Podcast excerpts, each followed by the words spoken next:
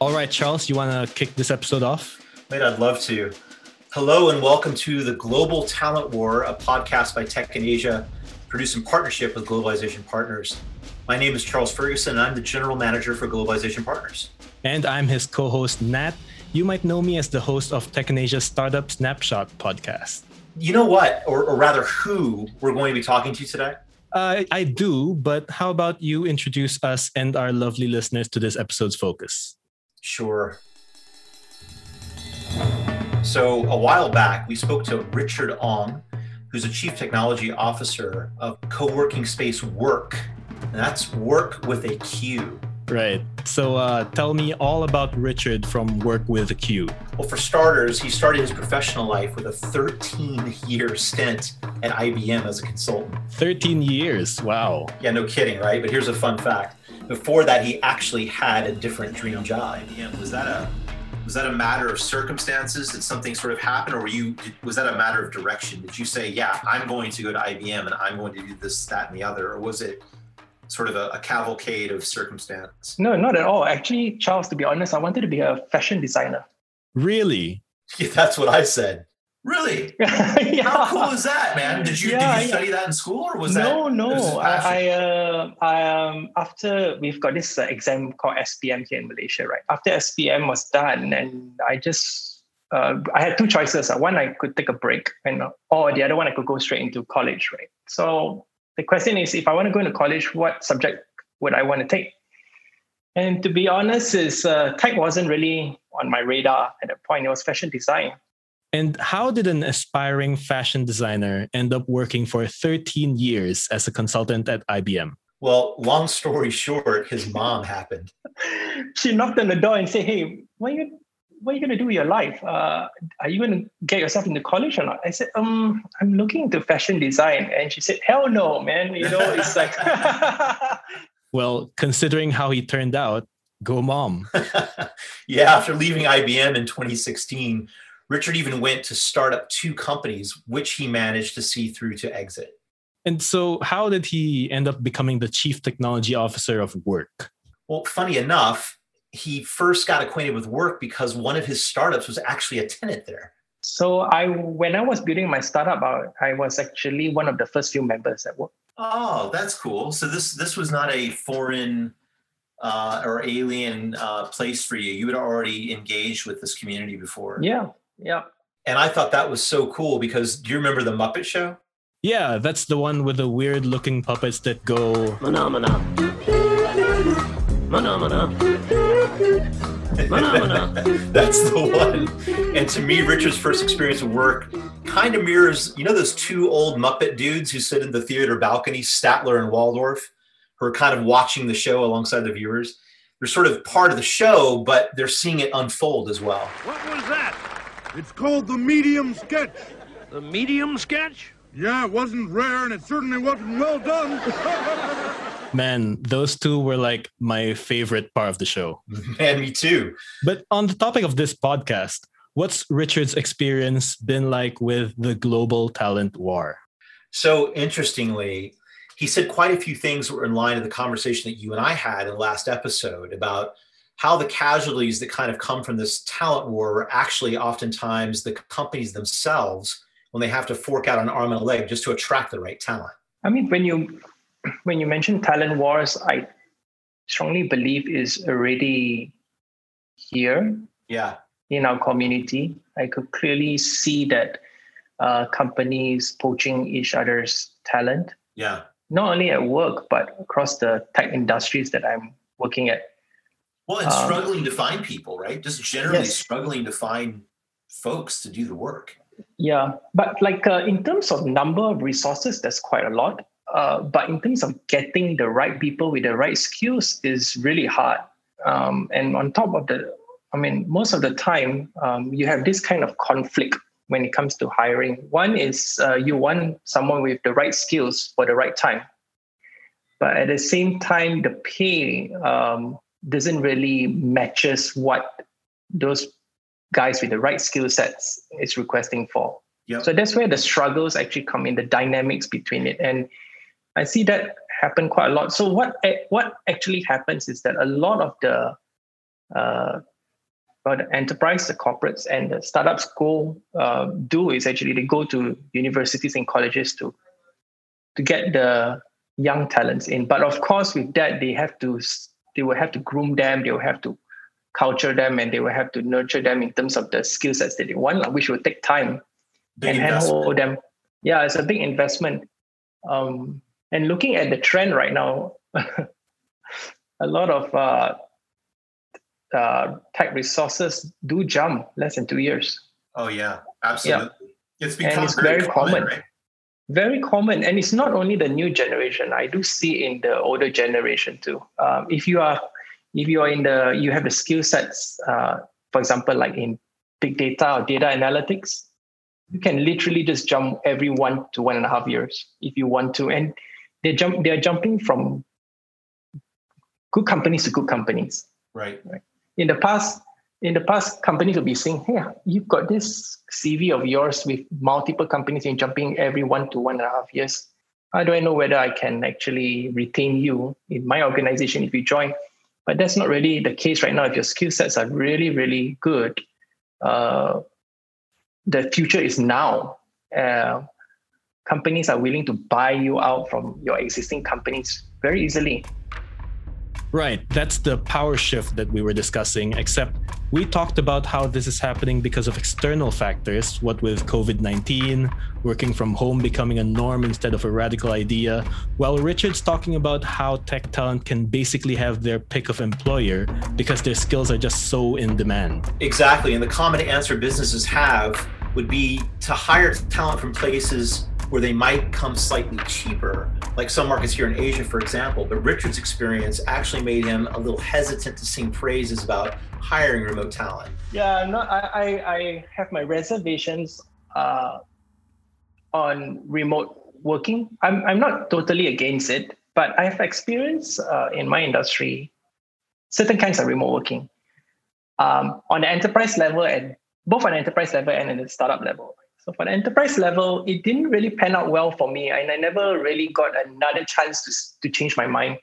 Um, it was a large project, and the project was cut up into multiple tasks, and all of it was outsourced to India. Okay. But you know, it's great. You know, you can reduce costs and you can have more resources from another country to do all of the work. But there's a lot of added complications in there uh, that is not well documented. I feel. I mean, for example, you know, the cross cultural Yes. exchange, the language barrier, Huge. um, the camaraderie, Yeah. um, you know, the bonding and the trust level doesn't seem to uh, kind of like uh, uh, give. It doesn't give me confidence in remote working on a project level. yes. Got it. So for type on a project level, I was never really a big fan of it. And of course, as large as the project it was, it, it wasn't. It was struggling Yeah. and I could see the struggles through, you know, what we're having right now, through the calls, through telephones, and through different time time zones. And that's something that I think we're going to hear a lot about in this series. That the biggest challenge remote teams will face is the cultural implications, you know, that nuanced lack of ability to really establish a human connection. It's hard to really nail that camaraderie with your colleagues when you can't go out for a beer after work or just talk about non work stuff. So it's certainly not impossible, but it's incredibly difficult nonetheless. Yeah, you sort of lose the spontaneity of uh, water cooler talk or lunch break banter when you're halfway across the continent or even the world from the rest of your team. Made absolutely. And there are more pros and cons to hiring remote workers as well that Richard and I talked about.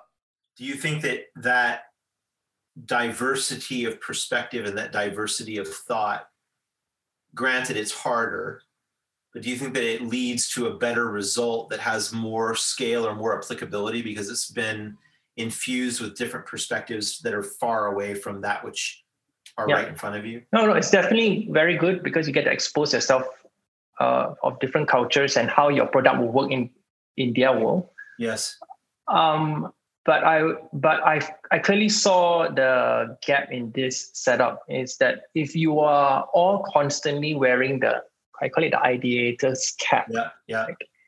um, then you will get into a position of having too many ideas and too much experiences, and you roughly I mean, the team will actually just be overwhelmed with so many things to do and you, you end up being aimless, right? Yeah. so that, that's that's where the task cap comes in, right? There's always this someone, the consolidator, someone who has to drive it uh, to make it work when you're in a remote setting. That someone has someone has to make that decision moving forward. I agree. Otherwise, it's going to get really messy, and uh, someone on the other side may be saying something, and you are hearing something on your side, and you're getting a mismatch, or you're not understanding what that person really actually means. Yes. Uh, because communication is 70, 70%, 70% of communications, verbal communication is miscommunication anyway. Agreed. Uh, and uh, that's where the complication comes in, let alone it being through a laptop. Yes, agreed. Like this, uh, it, it can be a bit tough sometimes. Yeah, I know what he's talking about. I mean, I have a hard enough time communicating in person with my colleagues during high stress situations. So I can't imagine having to have those conversations only ever over Google Meet or Zoom. I'll tell you what, if companies don't take extra measures to establish some culture and some regular interactivity among their employees, these conversations could be complete nightmares. I believe you. But Charles, you know, we talked about how Richard played a sort of Statler Waldorf role in his first encounter with Worq because he was one of its first tenants while he was running his previous startup. Now, being a part of Worq, he still kind of plays that same role because he sees firsthand how the various Worq tenants grapple with the effects of the global talent war while also being part of that very same war. Does he have any unique takes on how exactly businesses can sort of stay alive in this endless battle? Oh, yeah, definitely. But words of the wise, he does not mince his words. Yeah. Uh, well, it's not going to work for everyone, right? Uh, Sure. Uh, everyone has Well, their there is own. no panacea, right? There is no Yeah. silver bullet. yeah some people just come just to do the work and get the money uh, you need to understand those needs some people come with a goal in mind Yes.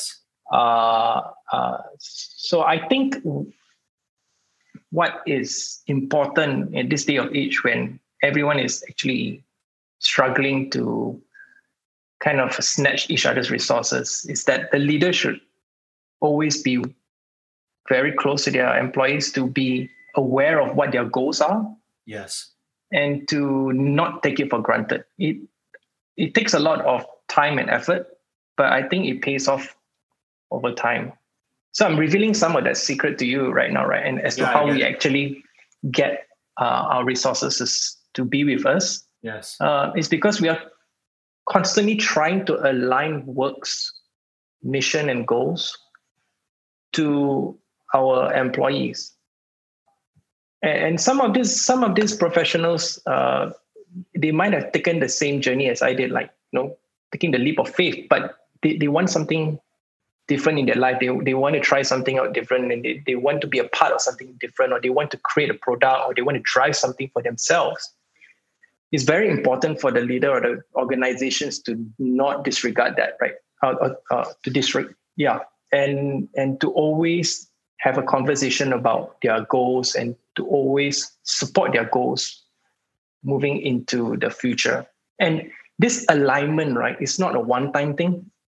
No. It is it's probably every quarter, um, um, and maybe after two quarters they'll fall off you need to kind of pick them up again. This is how we're going to align again. This is how we're going to align again. And get them onto their onto their journey to reaching their goal. I think it's very important for the leader or the organization to do this. That will, to some extent, prevent that snatching. Yeah, uh, between because a, a professional has what do you call it in Harvard? They've got this uh, five rules to uh, a professional's needs. Yeah, one one is money, one is goals, one is being uh, Absolutely. yeah appreciated, one is a community, and the fifth one is uh, I can't remember what it is, but there's these things that we really need to look into, and it's not necessarily the job of the HR; it's the job of the leader, the pers- the the, the manager or the person leading these people on the ground.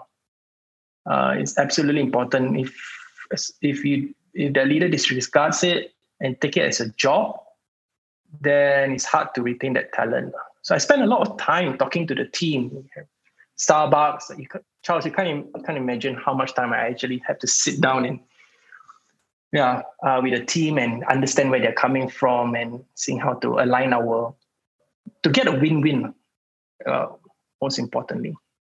That's some good stuff. Yeah. And to end off the episode, I think I'll leave you with some very sage advice that Richard received from a mentor of his. And I've been given a very, very good advice by a leader who coached me. He was he's actually from Germany. Uh, so he coached me and said that Richard, you, you have to always understand this fact. I say what it is. And um, say, as a leader, Richard, I say, yes, you have to understand that anything that goes wrong in the company, any dispute or unhappiness is always the responsibility of the leader. And it's always the result of poor leadership. The management is always the problem. So I took that by heart and I realized yes, the management has a lot of control as to how to empathize and understand uh, their employees and how to motivate them or not. Of course, those employees that can't be motivated or are not productive should be let go because it impacts the company and impacts the shareholders, right? Sure. But uh, people, I'm, I'm, looking at people with uh, untapped talent, potential, and a leader or uh, and management can actually light, can actually put out that fire, right? Yes. Yeah. As easily as they can spark it, they can put it out. Yes, yes, and um, you don't, you don't, as management, you don't just come to work and just take it as a job. You, have a responsibility to spark all these fires and uh, get them to be to empower them to become leaders so that you don't you don't you don't die in the process of having too much work you know you got all these people to rely on um, that's very important i feel you? Sage advice indeed. That's right. And that wraps up this episode of the Global Talent War. Don't forget to follow us wherever you're listening from so you can catch the rest of the episodes we have in store. Just search for The Global Talent War by Tech in Asia and Globalization Partners. If you're listening on Apple Podcasts, give us five stars and a review. If you're listening from anywhere else, your time and ears are good enough for us. And of course, if you're a business owner or a business leader and you want or need some assistance in fighting the never ending battles in the global talent war, do visit Globalization Partners website at globalization partners.com and we'll be sure to help you out. Yep. For Globalization Partners Charles Ferguson, Richard Ong, and the Worq team, my name's Nat. We'll catch you next time.